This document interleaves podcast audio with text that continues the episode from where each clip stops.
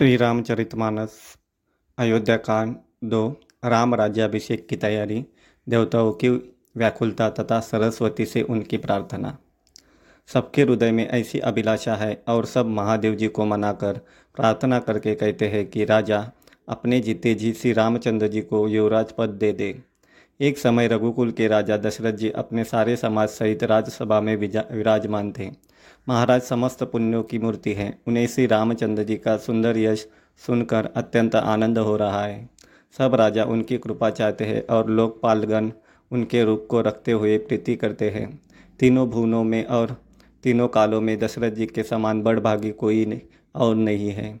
मंगलों के मूल श्री रामचंद्र जी जिनके पुत्र हैं, उनके लिए जो कुछ कहा जाए, सब थोड़ा है। राजा ने स्वाभाविक ही हाथ में दर्पण ले लिया और उसमें अपना मुँह देखकर मुकुट को सीधा किया।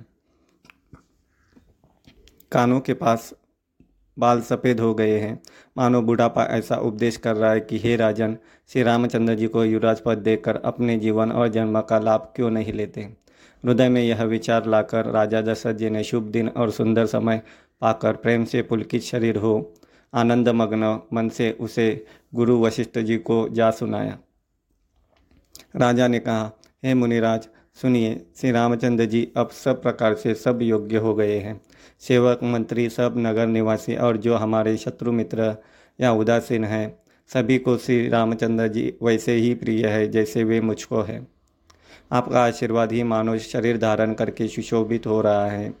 हे स्वामी, सारे ब्राह्मण परिवार सहित आपके ही समान उन पर स्नेह करते हैं, जो लोग गुरु के चरणों की रच को मस्तक पर धारण करते हैं, वे मानो समस्त ऐश्वर्य को अपने वश में कर लेते हैं।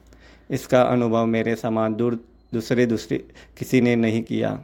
आपकी पवित्र चरण रच की पूजा करके मैंने सब कुछ पा लिया।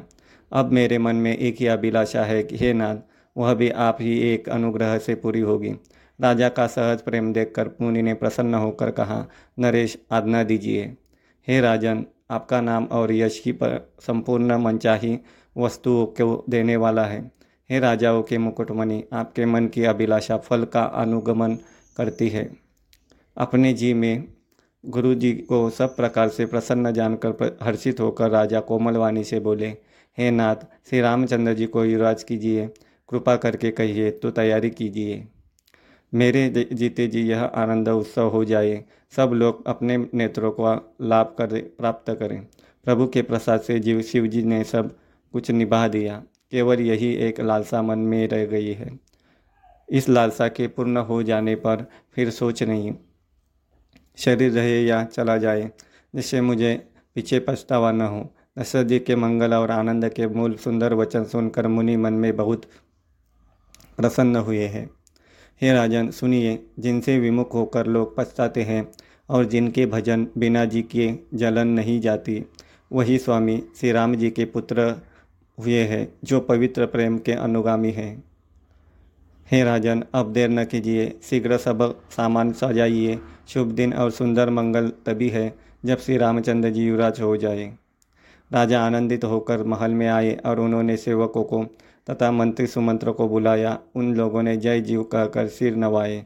तब राजा ने सुंदर मंगलमय वचन, यदि पंचों को यह मत अच्छा लगे तो हृदय में हर्षित होकर आप लोग श्री रामचंद्र का राज तिलक कीजिए। इस प्रिय वाणी सुनते ही मंत्री ऐसे आनंदित हुए मानो उनके मनोरथ रूपी पौधे पर पानी पड़ गया हो। मंत्री हाथ जोड़कर विनती करते हैं कि हे जगतपति आप करोड़ों वर्ष जिए। आपने जगत भर का मंगल करने वाला भला काम सोचा है।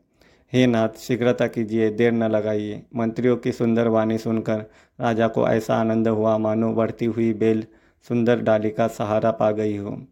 राजा ने कहा, श्री रामचंद्र जी के राज्याभिषेक के लिए मुनिराज, वशिष्ठ जी की जो जो आज्ञा हो, आप लोग वही सब तुरंत करें। मुनिराज ने हर्षित होकर कोमलवाणी से कहा कि संपूर्ण श्रेष्ठ तीर्थों का जल से आओ, जल ले आओ। फिर उन्होंने औषधि, फूल, मूल, फल और पत्र आदि अनेकों मांगलिक वस्तुओं के नाम गिनकर बताए। चौवर मुर्ग चर्मा, बहुत प्रकार के वस्त्र, असंख्य जातियों के ऊनी और रेशमी कपड़े, मनिया तथा और भी बहुत सी मंगल वस्तुएँ जो जगत में राज्याभिषेक के योग्य होती है। सबको मंगाने की उन्होंने आज्ञा दी। मुनि ने वेदों में कहा, हुआ सब विधान बताकर कहा, नगर में बहुत से मंडप सजाओ, फलों समेत आम, सुपारी और केले के वृक्ष नगर की गलियों में चारों ओर रोप दो। सुंदर मनियों के मनोहर चौक पुरवाओ और आजार को, बाज़ार को तुरंत सजाने के लिए कह दो। श्री गणेश जी गुरु और कुल देवता की पूजा करो और भूदेव ब्राह्मणों की सब प्रकार से सेवा करो। ध्वजा पताका, तोरण, कलश, घोड़े, रथ हाथी सबको सजाओ। मुनि श्रेष्ठ, वशिष्ठ जी की वचनों को शिरोधारी करके सब लोग अपने अपने काम में लग गए। मुनीश्वर ने जिसको जिस काम के लिए आज्ञा दी, उसने वह काम इतनी शीघ्रता से कर डाला कि मानो पहले से ही कर कर रखा था। राजा, ब्राह्मण, साधु और देवताओं को पूज रहे हैं और श्री रामचंद्र जी के लिए सब मंगल कार्य कर रहे हैं। श्री रामचंद्र जी के राज्याभिषेक की सुहावनी खबर सुनते ही अवधर अवध भर में बड़ी धूम से बजा दे, बजावे बजने लगे। श्री रामचंद्र जी और सीता जी के शरीर में भी शुभ शकुन सूचित हुए। उनके शर, सुंदर मंगल अंग फड़कने लगे। पुलकित होकर वे दोनों प्रेम सहित एक दूसरे से कहते हैं कि ये सब सुख, सब शकुन भरत के आने की सूचना देने वाले हैं। बहुत दिन हो गए, बहुत ही अवसर हो आ रही है। बार बार उनसे मिलने की मन में आती है। शकुनों से प्रिय भरत के मिलने का विश्वास होता है। और भरत के समान जगत में कौन प्यारा है? शकुन का बस यही फल है, दूसरा नहीं। श्री रामचंद्र जी को भाई भरत का दिन रात ऐसा सोच रहा रहता है, जैसा कछुओं का हृदय अंडों में रहता है। इसी समय यह परम मंगल समाचार सुनकर सारा रनिवास हर्षित हो उठा। जैसे चंद्रमा को बढ़ते देखकर समुद्र में लहरों का विलास सुशोभित होता है। सबसे पहले जाकर जिन्होंने ये वचन सुनाए, उन्होंने बहुत से आभूषण और वस्त्र पाए। रानियों का शरीर प्रेम से पुलकित हो उठा और मन में प्रेम मग्न हो गया। वे सब मंगल कलश सजाने लगे। सुमित्रा जी ने मनियों के बहुत प्रकार के अत्यंत सुंदर और मनोहर चौक पूरे। आनंद में मग्न हुई श्री रामचंद्र जी की माता कौशल्या जी ने ब्राह्मणों को बुलाकर बहुत दान दिए। उन्होंने ग्राम देवियों, देवताओं और नागों को पूजा की और फिर बट, बलि भेंट देने को कहा। अर्थात कार्य सिद्ध होने पर फिर पूजा करने की मनोती मानी। और प्रार्थना की कि जिस प्रकार से श्री रामचंद्र जी का कल्याण हो, दया करके वही वरदान दीजिए।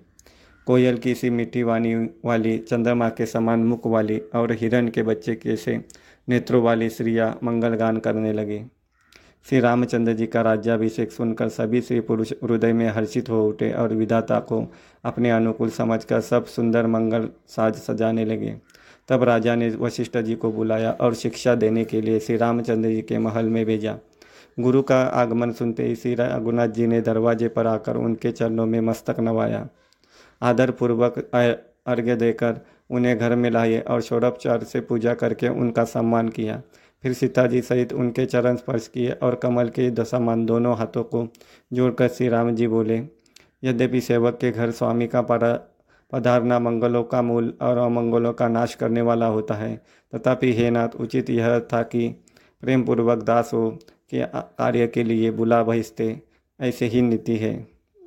परंतु प्रभु ने प्रभुता छोड़कर स्वयं यहाँ पधार कर जो स्नेह किया, इससे आज यह घर पवित्र हो गया। हे गोसाई, अब जो आज्ञा हो, मैं वही करूँ। स्वामी की सेवा में ही सेवक का लाभ है। श्री रामचंद्र जी के प्रेम में सने हुए वचनों को सुनकर मुनि वशिष्ठ जी ने श्री रघुनाथ जी की प्रशंसा करते हुए कहा कि, हे राम, भला आप ऐसा क्यों न कहे? आप सूर्यवंश के भूषण जो है श्री रामचंद्र जी के गुलशीन और स्वभाव का बखान कर मनोराज प्रेम से पुलकित होकर बोले, हे रामचंद्र जी, राजा दशरथ जी ने राज्याभिषेक की तैयारी की। वे आपको युवराज पद देना चाहते हैं। इसलिए हे राम जी, आज आप उपवास, हवन आदि विधि पूर्वक अब संयम कीजिए। जिससे विदाता विदाता कुशल पूर्वक इस काम को निभा दे। गुरु जी शिक्षा देकर राजा दशरथ जी के पास चल के गए। श्री रामचंद्र जी के हृदय में यह सुनकर इस बात का खेद हुआ कि हम सब भाई एक ही साथ में जन्मे खाना, सोना, लक, लड़कपन के खेल कूद कंछेदन यज्ञोपवीत और विवाह आदि उत्सव सब साथ साथ ही हुए। पर इस निर्मल वंश में ही यही एक अनुचित बात हो रही है कि और अब सब भाइयों को छोड़कर राज्याभिषेक एक बड़े का ही होता है। तुलसीदास जी कहते हैं कि प्रभु श्री रामचंद्र जी का यह सुंदर प्रेमपूर्ण पछतावा भक्तों के मन की कुटिलता को हरण करे। उसी समय प्रेम और आनंद में के मग्न लक्ष्मण जी आए। रघुकुल रूपी कुमुद के खिलाने वाले चंद्रमा जी श्री रामचंद्र जी ने प्रिय वचन कहकर उनका सम्मान किया। बहुत प्रकार के बाजे बज रहे हैं। नगर के अतिशय आनंद का वर्णन नहीं हो सकता। सब लोग भरत जी का आगमन मना रहे हैं और कह रहे हैं कि वे भी शीघ्र आवे और राज्याभिषेक का उत्सव देकर नेत्रों का फल प्राप्त करें। बाज़ार, रास्ते, घर, गली और चबूतरों पर जहाँ था पुरुष और स्त्री वापस में ही यह कहते हैं कि कल वह शुभ लग्न कितने समय में है। जब विधाता हमारी अभिलाषा पूरी करेंगे। जब सीता जी सहित श्री रामचंद्र जी सुवर्ण के सिंहासन पर विराजेंगे और हमारा मनचिता होगा, मनोकामना पूरी होगी, इधर तो सब यह यह कह रहे हैं कि कल कब होगा? उधर कुचक्री देवता विघ्न मना रहे हैं। उन्हें अवध के बधावे नहीं सुहाते, जैसे चोर की चांदनी रात नहीं भाती सरस्वती जी को बुलाकर देवता विनय कर रहे और बार बार उनके पैरों को पकड़कर उन पर गिरते हैं। वे कहते हैं, हे माता, हमारी बड़ी विपत्ति को देखकर आज वही कीजिए, जिससे श्री रामचंद्र जी राज्य त्याग कर वन को चले जाए और देवताओं का सब कार्य सिद्ध हो। देवताओं की विनती सुनकर सरस्वती जी खड़ी खड़ी पछता रही है कि, है कमल कमल वन के लिए हेमंत ऋतु की रात हुई। उन्हें इस प्रकार पछताते देखकर देवता विनय करके कहने लगे, हे माता, इसमें आपको जरा भी दोष न लगेगा। श्री रघुनाथ जी विषाद और हर्ष से रहित है, आप तो श्री राम जी के सब प्रभाव को जानती है। जीव प्रकाश, जीव अपने कर्मवश ही सुख दुख का भागी होता है। अतएव देवताओं के हित के लिए आप अयोध्या जाइए। बार बार चरण पकड़कर देवताओं ने सरस्वती जी को संकोच में डाल दिया। तब वे यह विचार कर चली कि देवताओं की बुद्धि ऊँची है। इनका विश्वास तो इनका निवास तो ऊँचा है, पर इनकी करनी नीची है। ये दूसरे का ऐश्वर्य नहीं देख सकते। परंतु आगे के काम का विचार करके श्री राम जी के वन जाने से राक्षसों का वध होगा, जिससे सारा जगत सुखी हो जाएगा। चतुर कवि श्री राम जी के वनवास के चरणों, चरित्रों का वर्णन करने के लिए मेरी चाह कामना करेंगे। ऐसा विचार कर सरस्वती हृदय में हर्षित होकर दशरथ जी की पूरी अयोध्या में आई। मानो दुख दुसह दुख देने वाली कोई ग्रह दशा आई हो।